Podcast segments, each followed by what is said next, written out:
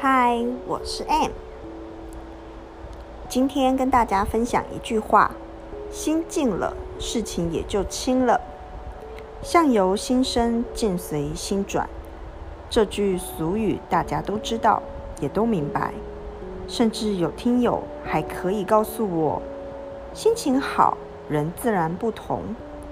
这些话其实都不难，却是最难做到的。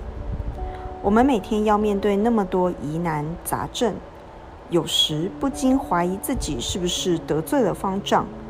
上天给了那么多的考验，是为什么？此时莫急莫慌莫害怕，把心静下来吧。心静，看事情会更清楚。